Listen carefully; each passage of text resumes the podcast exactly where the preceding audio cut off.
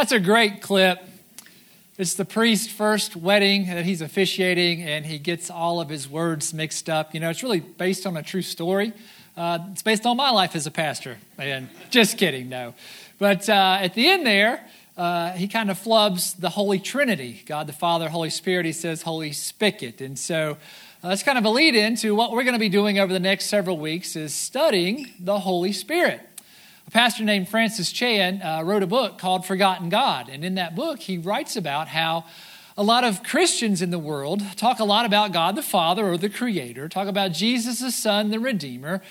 But the third part of God, the Holy Trinity, the third person, the Holy Spirit or the sustainer, uh, is often ignored in churches or in believers' lives. And so, uh, Pastor Francis Chan wants to kind of draw attention to that and ask some questions about why is it that we might be uncomfortable uh, with the Holy Spirit? And, and, how has the Christian church in general maybe forgotten about the Holy Spirit? And so I've been thinking about that uh, over the past uh, several weeks, getting ready for this series, which I'm really excited about. And, you know, there's a lot of reasons that we forget things. Sometimes we want to forget things uh, intentionally. There's something that that has happened we're not excited about or maybe we're embarrassed about and we want to kind of block that out of our mind maybe we are athletes and we, we lost a, a, game and just got creamed, we'd like to forget about that. Or maybe we're musicians and our last concert didn't go so well, and so we don't want to remember that. Or maybe it was a fashion choice that we made several years ago and there are pictures floating around on Facebook or the internet, and we'd li-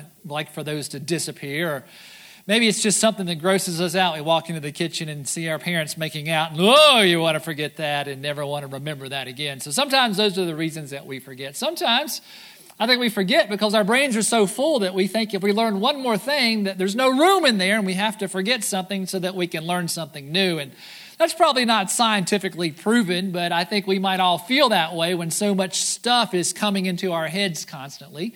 I think sometimes we forget because our brains start to age and to decay, and, and some of us begin to forget things, and some of us develop diseases such as dementia.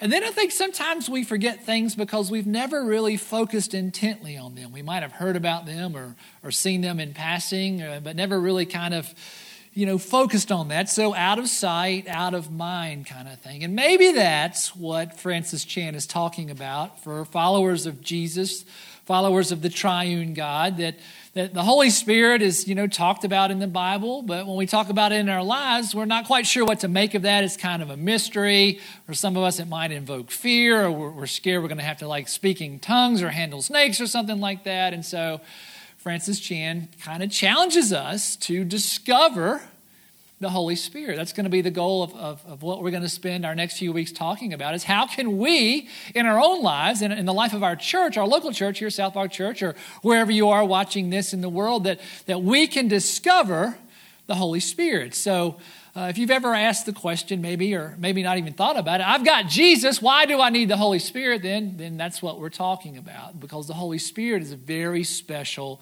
part of God. And if we're not experiencing that, then we're missing out on something very special. So, what is your own personal experience of the Holy Spirit?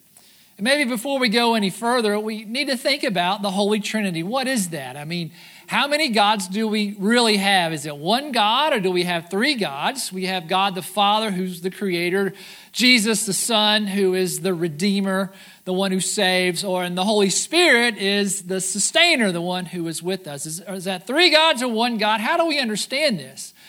Well, my understanding of, of the doctrine of the Trinity, the theology around the Trinity, is we have one God and three persons. Okay, so one God and then three distinct persons that are all equally and fully God, right? Father, Son, Holy Spirit, Creator, Redeemer, Sustainer. Uh, one essence, three persons. Each has their own consciousness, but still part of one God. Uh, another way of thinking about that is we have one what and three who's. We have God, and then who is God? We have three persons within that, but still one God, one essence, three persons, three unique, conscious persons that relate to each other, fully God, absolutely God, uh, that are operating in the world. And still with that, it's a mystery. Now, some people have tried to explain the Trinity in all kinds of different ways, meaning well. And I think one of the most popular ways people have tried to explain the Trinity is, is kind of the roles that, that God plays. For example, you could say about me that uh, I'm a father to Luke and Nathan. I'm also a husband to Laura, uh, and I'm a son to Hank and Mary Zell. That that I, you know, I'm the same person. I have three different roles, and that's a way we can think about God. That's not true. In fact, that's actually a heresy, a Trinitarian heresy. So banish that from your thoughts. Because God is more than three different roles, right? God is three persons, unique persons, and one God. And yet, that's still a mystery. Uh, but that's kind of our, our starting point. So, our focus is going to be on well, who is the Holy Spirit? And how does the Holy Spirit relate to me? How does the Holy Spirit relate to our church? How does the Holy Spirit relate to the world? So I think the best place that we can go as we think about our own relationship with the Holy Spirit is to the Bible. And I want to start with two books in the New Testament today. We're going to begin with the Gospel of John. A gospel means the good news of Jesus. The the life, death, and resurrection of Jesus, and it's written, uh, attributed to his disciple John, who's one of the 12 disciples. And we're going to pick up the story where Jesus is with his disciples, and he's getting ready to, he's telling them that he's, he's not going to be with them forever. He's getting ready to leave. He's getting ready to be executed. He's going to come back to life, spend some time with them, and he's going to go back up into heaven. He's going to ascend into heaven. He's trying to help prepare them for that. And in a way, he's speaking directly. In a way, he's kind of speaking vaguely in a way that they don't fully understand. But he's saying, I'm going to go away. I'm going to prepare a place for you. I'm going to be back. Uh, and in the meantime, I'm going to be with God the Father. We can hear you through prayer. Uh, but I'm not going to leave you by yourself. And, and so, this is what Jesus says to his disciples about him being gone and, and what's going to happen and, and, and who they're going to have with them. So, let's pick up the story in John 14, beginning with verse 15. Jesus says to his disciples, If you love me, keep my commands. And I will ask the Father, and he will give you another advocate, this is the Holy Spirit, to help you and be with you forever the Spirit of truth. Now, the world cannot accept him, right? He's a person, right? God, person, because it neither sees him nor knows him. But you know him, for he lives with you, and he will be in you. So Jesus is saying, I'm going away. I'm going to send you another who's just like me, and he will be with you. I've been with you in person. He will be with you inside of you. He will live inside of you. And so this is a powerful thing. Jesus continues. Uh, we're jumping a couple of chapters ahead to John 16. But very truly, I tell you, it is for your good that I'm going away. That, that had to sound crazy to the disciples. How can this be for our good? You're the Son of God. You're God Himself. You are our, our master and our teacher, and we love you. You're with us. How can it be good for you to go away, Jesus? Unless I go away, the advocate, the Holy Spirit, will not come to you. But if I go, I will send him to you. And when he comes, he will prove the world to be in the wrong about sin and righteousness and judgment. About sin, because people do not believe in me. About righteousness, because I am going to the Father, where you can see me no longer. And about judgment, because the prince of this world, the devil, now stands condemned. So Jesus says, It is a good thing for me to be going away so that you can receive the Holy Spirit who will live in you and will try to convince the world that sin and judgment and forgiveness are all true things. And again, from the disciples' viewpoint, we've got God in person with us here. How can it be good for you to go away? But Jesus says it is good for you because the Spirit, the advocate, will come and live in you. It will be like, I will be with you inside of you. This is the Holy Spirit. Now, the cool thing is, it wasn't just a promise to the disciples 2,000 years ago. That's a promise to all of us who seek God, the triune God, that the Holy Spirit is ready to live in us. It'd be like hanging out with Jesus, only it's hanging out with the Holy Spirit that resides in us. So it is good for Jesus to be away for a while so that the Holy Spirit can live in us. So now let's jump ahead. Jesus is executed, he's crucified on the cross. He comes back to life. He spends some time with his disciples. Uh, and then uh, he, he, he goes, sends them to Jerusalem, the capital of Israel, and he tells them to wait for the Holy Spirit. And he ascends into heaven. And so the disciples are now waiting on the Holy Spirit. Jesus has gone up into heaven. And uh, it's the, the time of Pentecost, which was a religious festival, a religious celebration. And so other Jewish people from all around the world had come to Jerusalem, and they were there, and the disciples were there, and it was a crazy kind of time. And so we pick up that story in the book of Acts. Uh, which is short for the actions of the apostles, the early disciples. This shows how the early church started. Acts was part of the Gospel of Luke and Acts were one big book together. They kind of got chopped in half and spread out in the Bible. But this is the story of the birth of the church. And the Holy Spirit is the main character here, the main driver. And so we're going to pick up the story now as the disciples are waiting on the Holy Spirit. All these people are from around the world speaking different languages, coming to celebrate Pentecost. And here's what happens Acts chapter 2, verse 1. When the day of Pentecost came, which by the way is today, we're celebrating that today in our church and all Christian churches around the world, they were all together in one place. And suddenly, a sound like the blowing of a violent wind came from heaven and filled the whole house where they were sitting. And they saw what seemed to be tongues of fire that separated and came to rest on each of them. So the Holy Spirit is manifesting in a physical way, kind of in, in forms of fire. And all of them were filled with the Holy Spirit and began to speak in other tongues as the Spirit enabled them. Now, this is not like speaking in tongues that we've seen elsewhere in the Bible. This is just speaking in other languages. So the disciples are speaking in the languages of people around the world, and they're talking about God, and the Holy Spirit is making this happen. Now, there were staying in Jerusalem God fearing Jews from every nation under heaven. And when they heard this sound, a crowd came together in bewilderment because each one had their own language being spoken. Utterly amazed, they ask, Aren't all of these who are speaking Galileans? These guys come from a specific region in the northern part of Israel. There's no way they can understand all the languages of the world. How are these uneducated fishermen doing this? Right? How can they do this? They ask, Aren't all these speaking Galileans? How is it that they each of us hears them in our native language? We hear them declaring the wonders of God in our own tongues. Amazed and perplexed, they asked one another, What does this mean? Some, however, made fun of them and said, They've had too much wine. All right, these guys are drunk. They're crazy. Don't make anything out of this. But the disciples had a much different experience. Now, what happens next is that Peter, the leader of the disciples, full of the Holy Spirit, stands up in front of all these thousands of people and he gives a sermon and he talks about who Jesus is and what Jesus did on the cross and how Jesus fulfills all of the Old Testament scriptures and all that kind of stuff. At the end of the sermon, this, this Holy Spirit filled sermon, over 3,000, it's actually the Bible says 3,000 people gave their life to Jesus and, they, and the church was born, right? And that's through the power of the Holy Spirit working through the disciples. So, this amazing gift of the Holy Spirit has come upon the disciples in this special way. Now, the Old Testament talks about the Spirit of God, and so the Spirit of God is not a new thing. It's always existed with God the Father and the Son uh, before there was time and after there will be time. But now the Spirit has come in this special way to the disciples.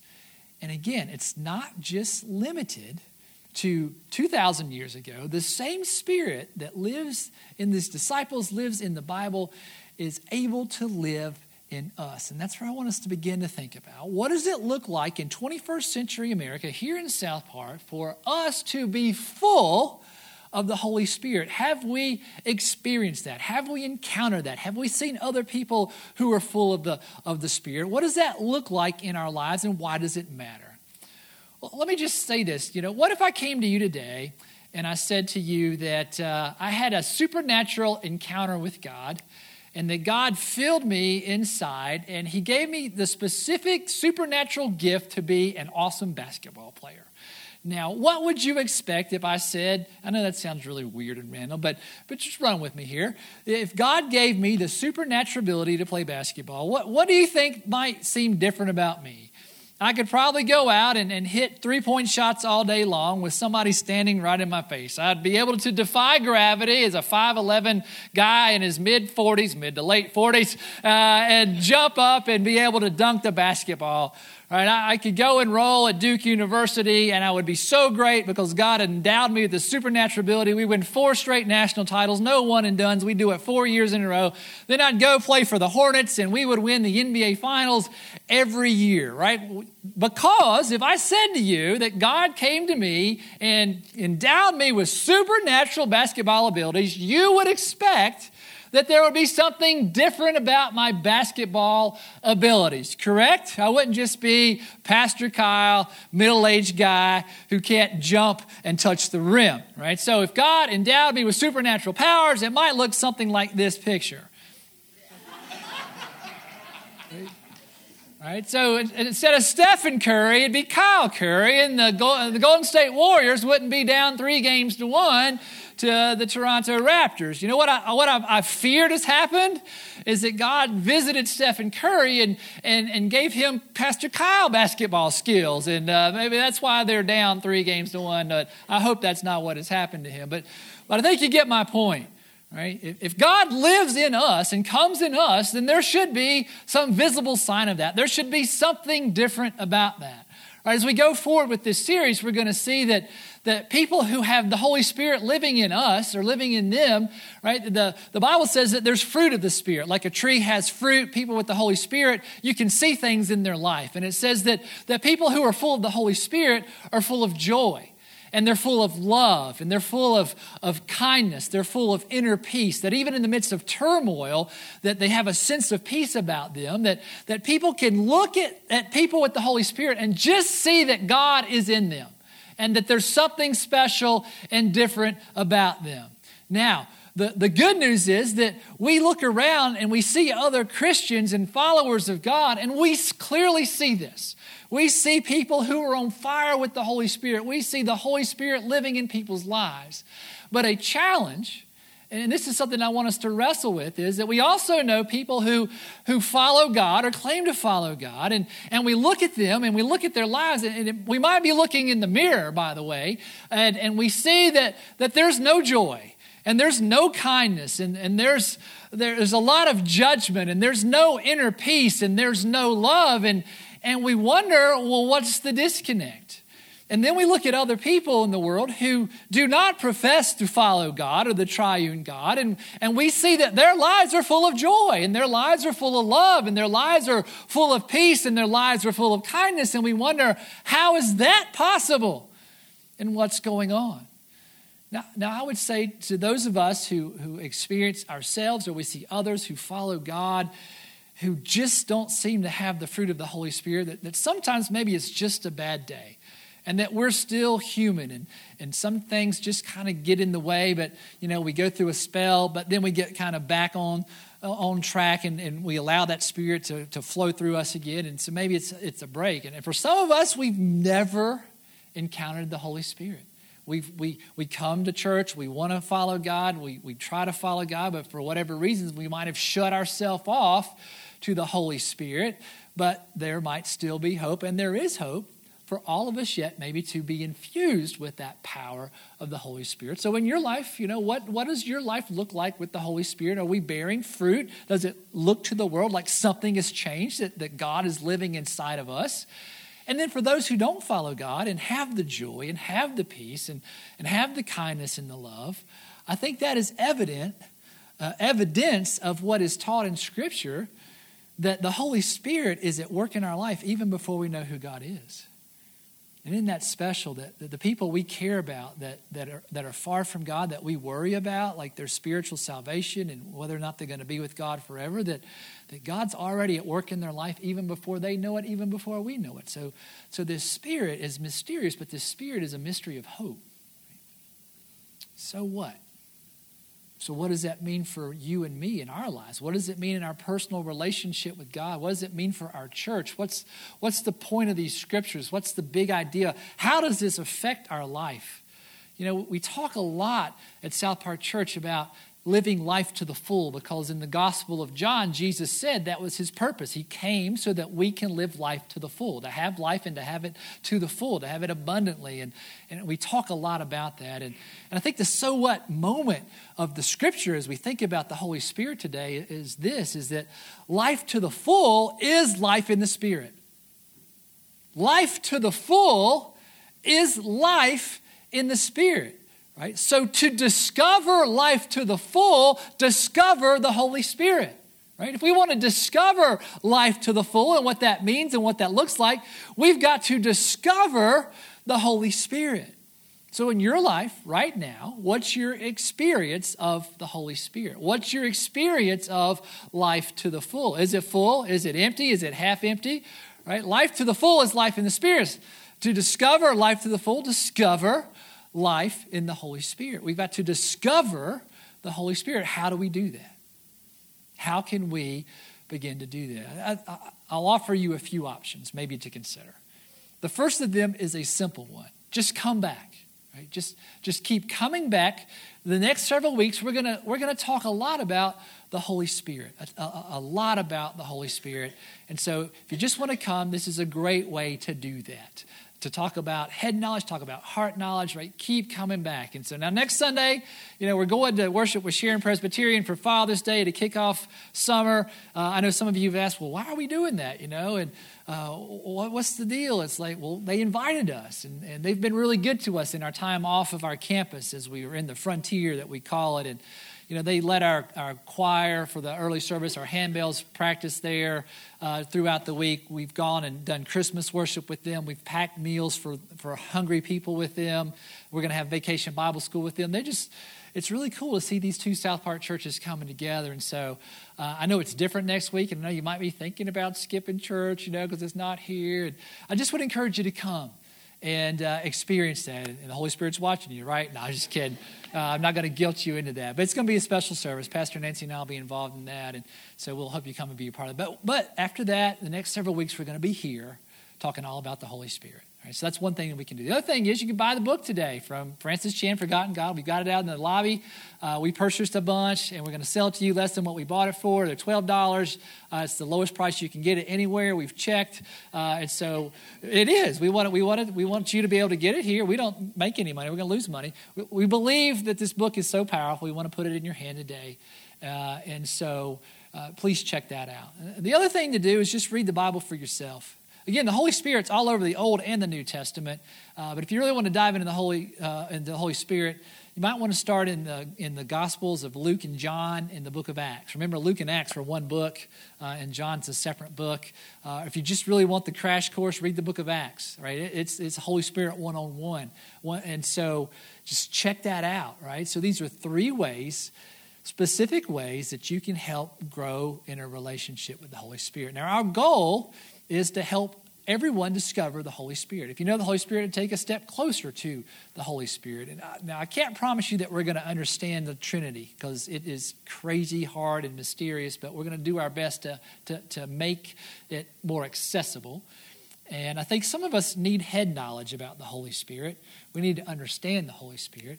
But I'm guessing a lot of us really need some relational connection with the Holy Spirit that the Holy Spirit is a, person, it's God, it's God Almighty, and that the Holy Spirit wants to live in us and have a loving personal relationship with us and, and relates to God the Father and, and Jesus the Son. And so for a lot of us, I think it's going to be more of a, a relational and emotional connection. So we're going to try to do all those things. So again, come back, read the book, read some in the Bible.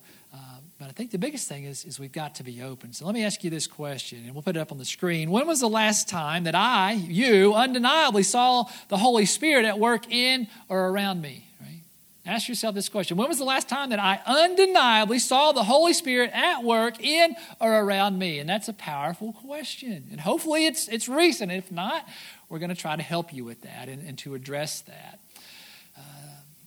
this morning in our early worship service, uh, we said goodbye to uh, a couple in our church, Bill and Nancy Berry, who've been members of our church for almost 20 years.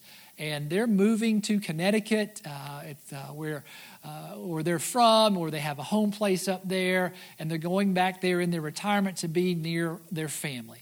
And so it's a day of mixed emotions today as we said goodbye to them and we celebrated the many things that they've done for God here in our congregation. And, and we, are also sad because we're, we're going to not see them every Sunday. But we know that as Christians, we always will see them again. So it's not goodbye, it's not goodbye forever. And so, you know, as I think about people who are just full of the Holy Spirit, I think Bill and Nancy Berry are two great examples of that. I, I, can't begin to name all the things that they've done in, in the history and the life of our church, but uh, I'll, I'll, focus on one each. And, and for, for, Bill Berry, he's been a great teacher for a lot of our Sunday school classes, our small groups, and just a very smart man. And I just, I can't tell you how many times after a worship service he'd come and shake my hand, you know, uh, out in the, uh, the atrium back at the old church, here in the lobby, here in the theater, and just seemed so excited you know, hey, you know, Kyle, today, you know, we're studying this in our in our Sunday school class, our small group, and it goes along with the, the theme of the message or, you know, what we prayed about today, and he's just on fire with that. And it wouldn't be uncommon for Bill to come up and say, Kyle, you know, I just read this book on quantum mechanics, you know, the, the basic underlying forces of physics of the universe and all this math and science stuff that's way beyond me. And he's like, you know, I'm studying this quantum mechanics, and, and Kyle, I can just see God all over it and how God operates in the universe, and it just helps me believe more in God every day. And I'm just standing there looking at him with my mouth open, going, oh, wow.